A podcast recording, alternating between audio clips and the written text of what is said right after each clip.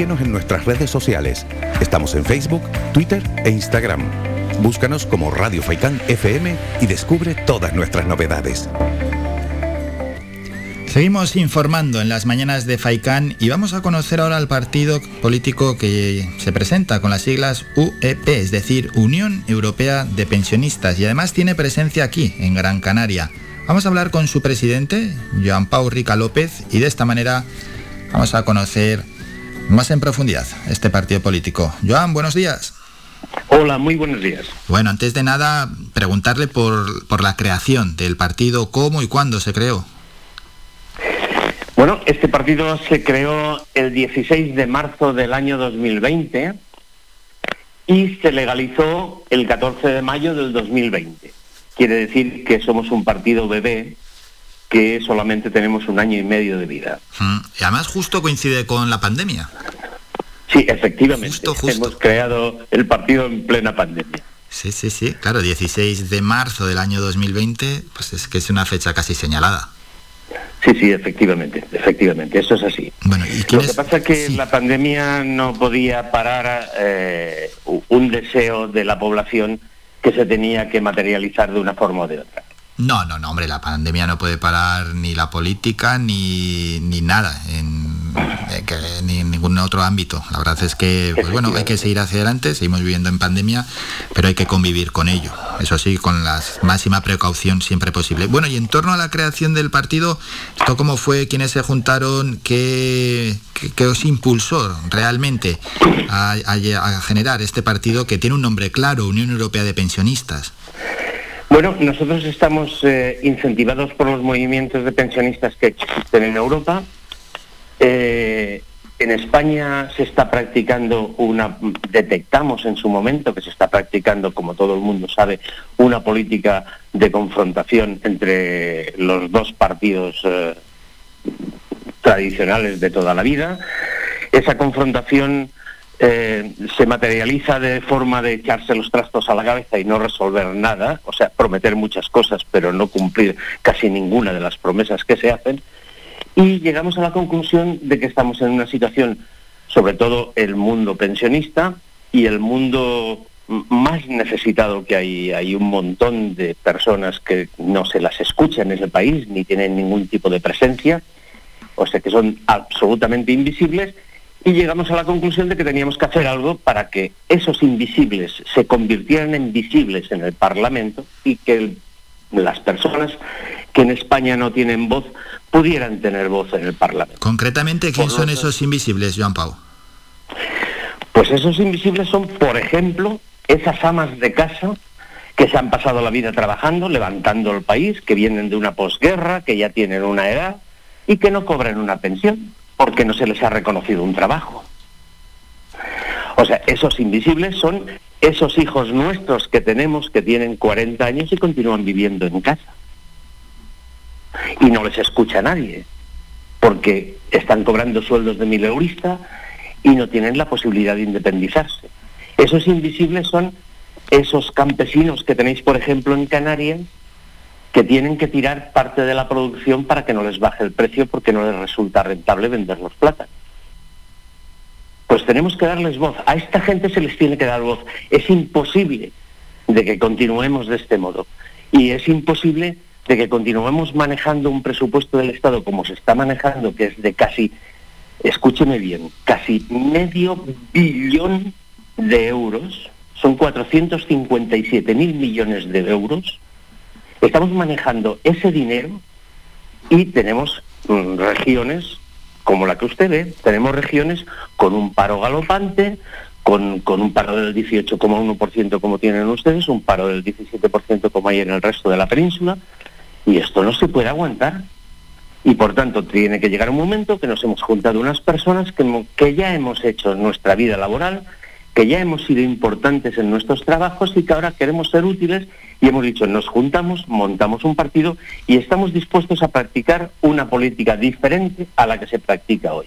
¿De qué tipo? Pues una política sin confrontación y una política de absoluta denuncia de todo lo que se hace mal, sin poner nombres ni apellidos.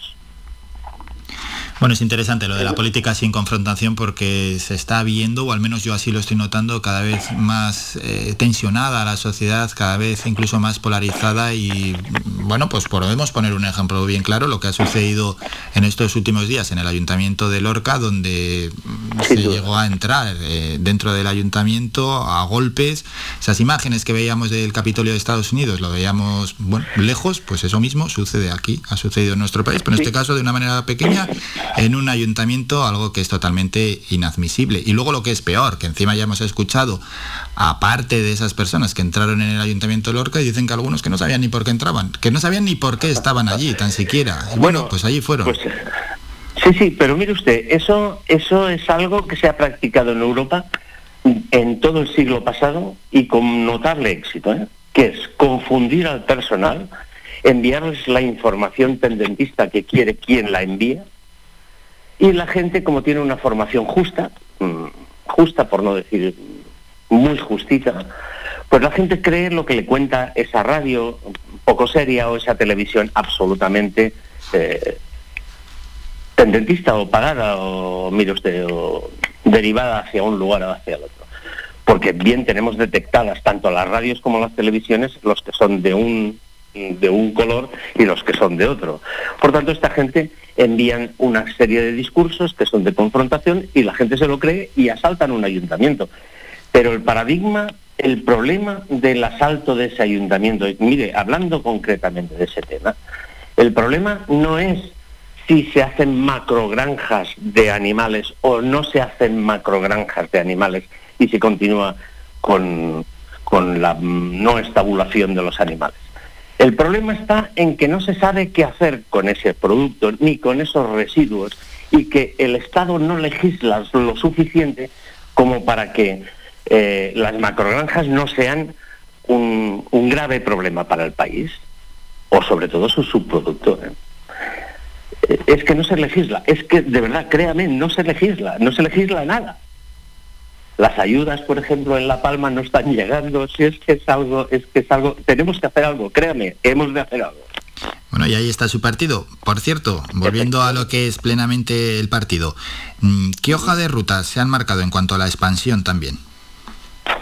Pues mire usted, actualmente de las 50 y alguna provincia que tenemos en España, tenemos 30 delegaciones ya, tenemos delegación en, la, en las Canarias, que por cierto fue la segunda delegación del partido, eh, nuestro delegado está en Las Palmas de Gran Canaria y tengo su teléfono para cuando ustedes lo deseen.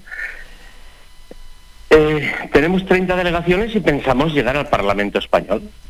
Pensamos llegar al Parlamento Español, pero eh, evidentemente tenemos los pies en el suelo, sabemos que somos un partido pequeño, no tenemos ninguna financiación al habernos declarado a confesionales, es decir, que no somos ni de derechas ni de izquierdas, gracias a Dios. Eh, ¿Perdón? No, que sí, afirmaba simplemente.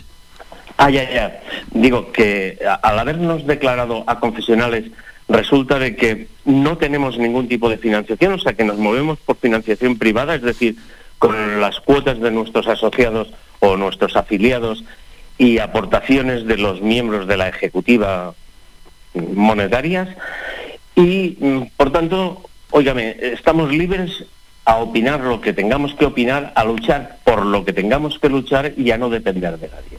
Entonces, ¿cuál es nuestra hoja de ruta? Pues nuestra hoja de ruta es entrar en el Parlamento español, en su momento, en los parlamentos autonómicos y en las sedes municipales que seamos capaces de crear eh, grupos suficientes como para estar. Teniendo en cuenta tenga usted en cuenta que el colectivo de pensionistas, que está muy politizado, que está muy politizado por parte de la izquierda sobre todo, el colectivo de pensionistas somos nueve millones de personas actuales, ¿eh?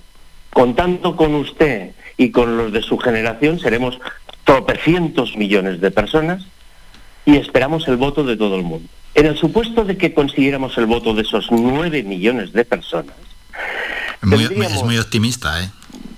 No, no, fíjese, claro, usted me pregunta cuál es nuestro objetivo y yo le digo el objetivo. El objetivo es, oiga, conseguir el voto de la mayoría de los españoles que estamos de verdad cansados de un mal gobierno. Pero que se me entienda, no estamos cansados de este mal gobierno, ¿eh? Estamos cansados del mal gobierno de España de todo el siglo pasado. Esto es una catástrofe y la hemos de resolver. Y entonces hemos de llegar donde podamos, a todos los parlamentos que podamos, porque se nos ha de oír nuestra voz. Y nuestra voz es clara.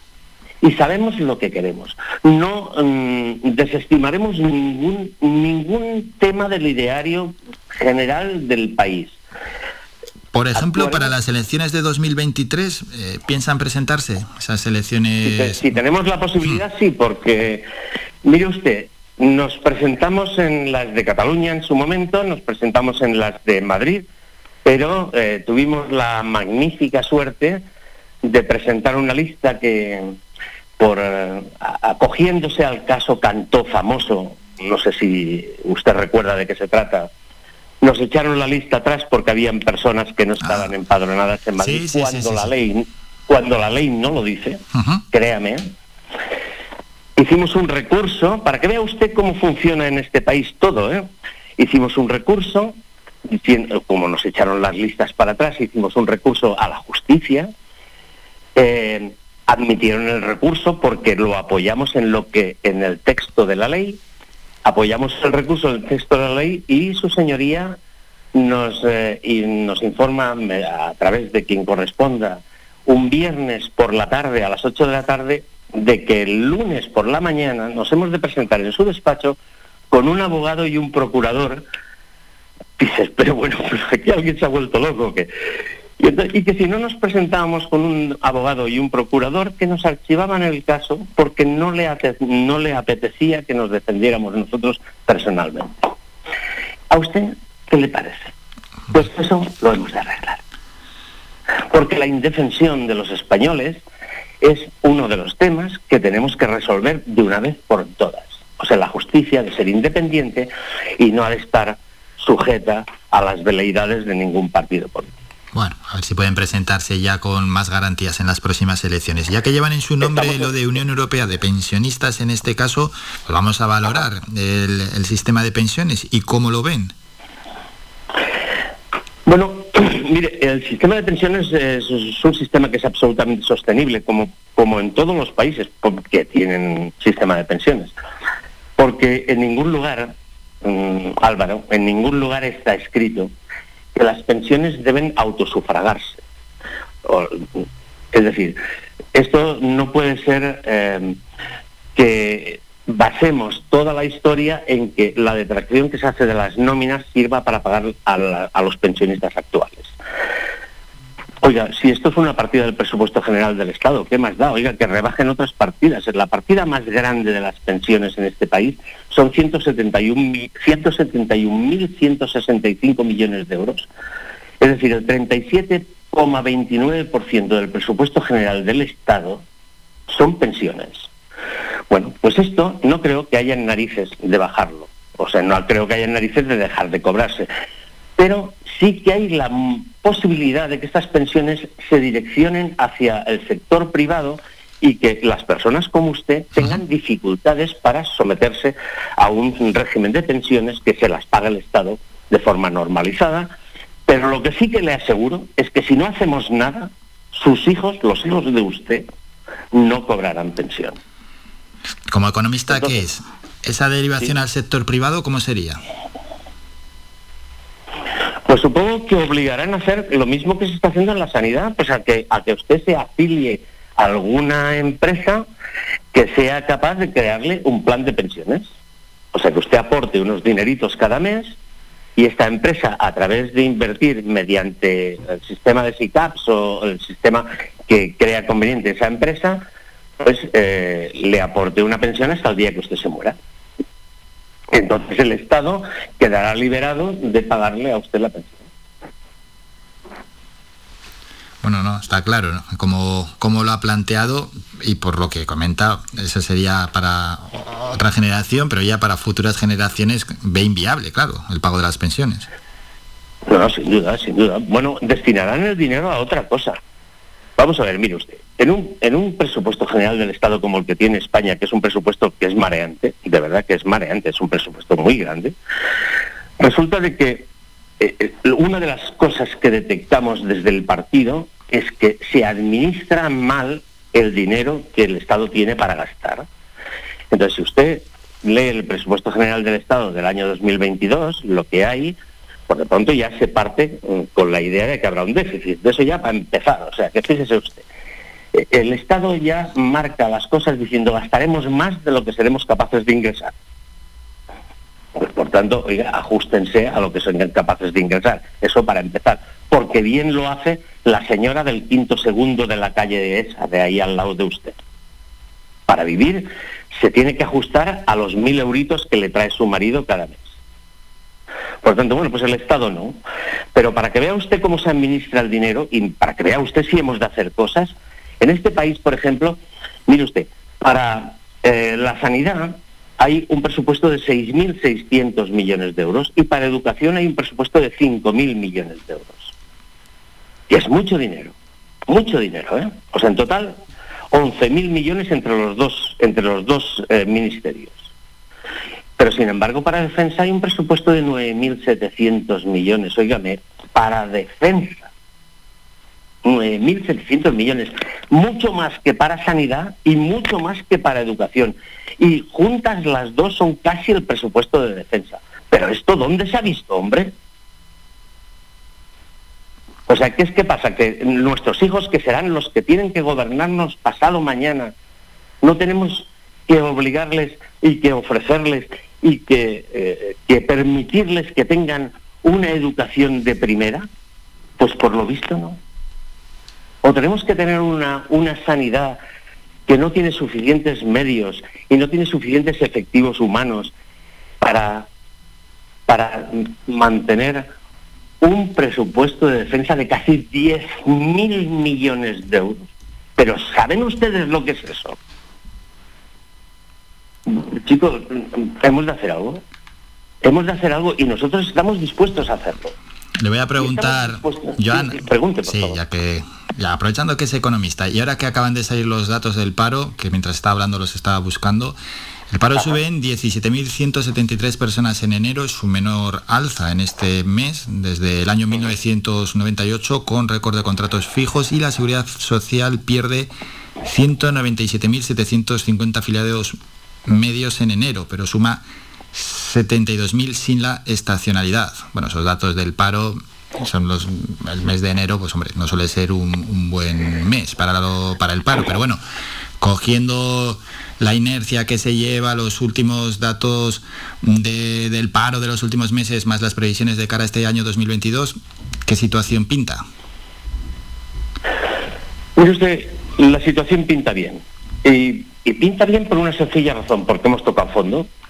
Y ahora lo fácil es que cualquier cosa que se haga es sumar. Sea, ahora cuesta mucho restar. Por tanto, Mm, ha habido, mire usted, si hablamos concretamente ya no de toda España, algo que les afecta a ustedes, si hablamos de Canarias, tienen ustedes un paro del 18,1%. Pero es que el problema está en que no es difícil de que el paro mejore en las palmas de, oh, perdón, en las palmas, en todas las islas o en toda España, no es difícil que mejore porque ha llegado a una situación que tenemos demasiada gente parada, tenemos tres millones de personas que están con las manos en los bolsillos. Pues eso hemos de resolverlo, pero es que se ha de resolver mm, de forma fácil, es decir, favoreciendo que eh, los creadores de empleo, como son los autónomos, porque son los que más crean empleo en este país, eh, bueno, vuelvan a ponerse otra vez en marcha y vuelvan a buscar el frutero a una persona que la ayude. Tampoco hay que olvidar, Joan, los trabajadores que están en ERTE, ¿eh? que hay más de 100.000 personas que están en ERTE. Sí, sí, sí, sí, sí, hay casi casi 150.000 personas. En... 105.000 mm, concretamente, dice que cerraron en ERTE. Bueno, lo que pasa es que los datos, los datos de, que se ofrecen no son siempre exactos, pero bueno, además esto es muy fluctuante. Pero con todo y eso, si son esos 106.000 eh, empleados en ERTE, pues bueno, un buen día estas empresas supongo que volverán a reactivar su actividad en el momento de que eh, la necesidad de compra pues se materialice. John Pau Rica, que se nos acaba el tiempo. Un último apunte que quiera dejar para nuestros oyentes y bueno, ya tendremos tiempo más adelante, sin duda alguna, para continuar hablando y conociendo más sobre, bueno, pues podemos seguir charlando sobre diversos temas como están saliendo ahora en estos momentos. ¿Algo que quiera trasladar a nuestros oyentes, Joan? Pues sí, quiero, sobre todo, ya que me ofrece usted esta posibilidad, quiero decirles a la gente de las Islas Canarias de que nosotros somos los que tenemos la obligación de seguir viviendo con dignidad en el país. Porque nosotros somos los que hemos levantado este país después de una guerra civil. Por lo tanto, empiecen ustedes a pensar que los partidos tradicionales lo único que hacen es prometer, pero no cumplen lo que prometen. Por lo tanto, necesitamos poner gente en los parlamentos que ya no tengan nada que perder, que puedan tener el verbo libre, que puedan decir lo que tengan que decir, que se puedan proyectar en el, paraninfo de, ese lugar o, en el púlpito, llámenlo ustedes como quieran, y que les puedan preguntar a los políticos actuales si no les da vergüenza con lo que están haciendo con nuestro dinero. Por lo tanto, necesitamos que nos juntemos y que seamos capaces de votar al unísono. Esto lo hemos de corregir. Y lo hemos de corregir de una vez por todas, por nuestros hijos, no por nosotros que ya nosotros, gracias a Dios, la vida la tenemos resuelta. Pero por nuestros hijos y por nuestros nietos que se lo merecen, hemos de corregir esta situación. Por lo tanto, esperemos unirnos. Tienen ustedes la posibilidad de hacerlo en las Islas, en las Islas Canarias tienen la posibilidad de hacerlo eh, con nuestra delegación en Gran Canaria y en el resto de España del mismo modo. Por lo tanto, en el momento que lleguemos a los parlamentos, esto les damos nuestra palabra de honor, esto cambiará, porque nosotros nos estamos dejando la piel por todos ustedes. Joan Pau Rica, presidente de Unión Europea de Pensionistas, gracias por estos minutos, seguimos en contacto, muchas gracias, un saludo. Gracias a usted Álvaro, ha sido un placer.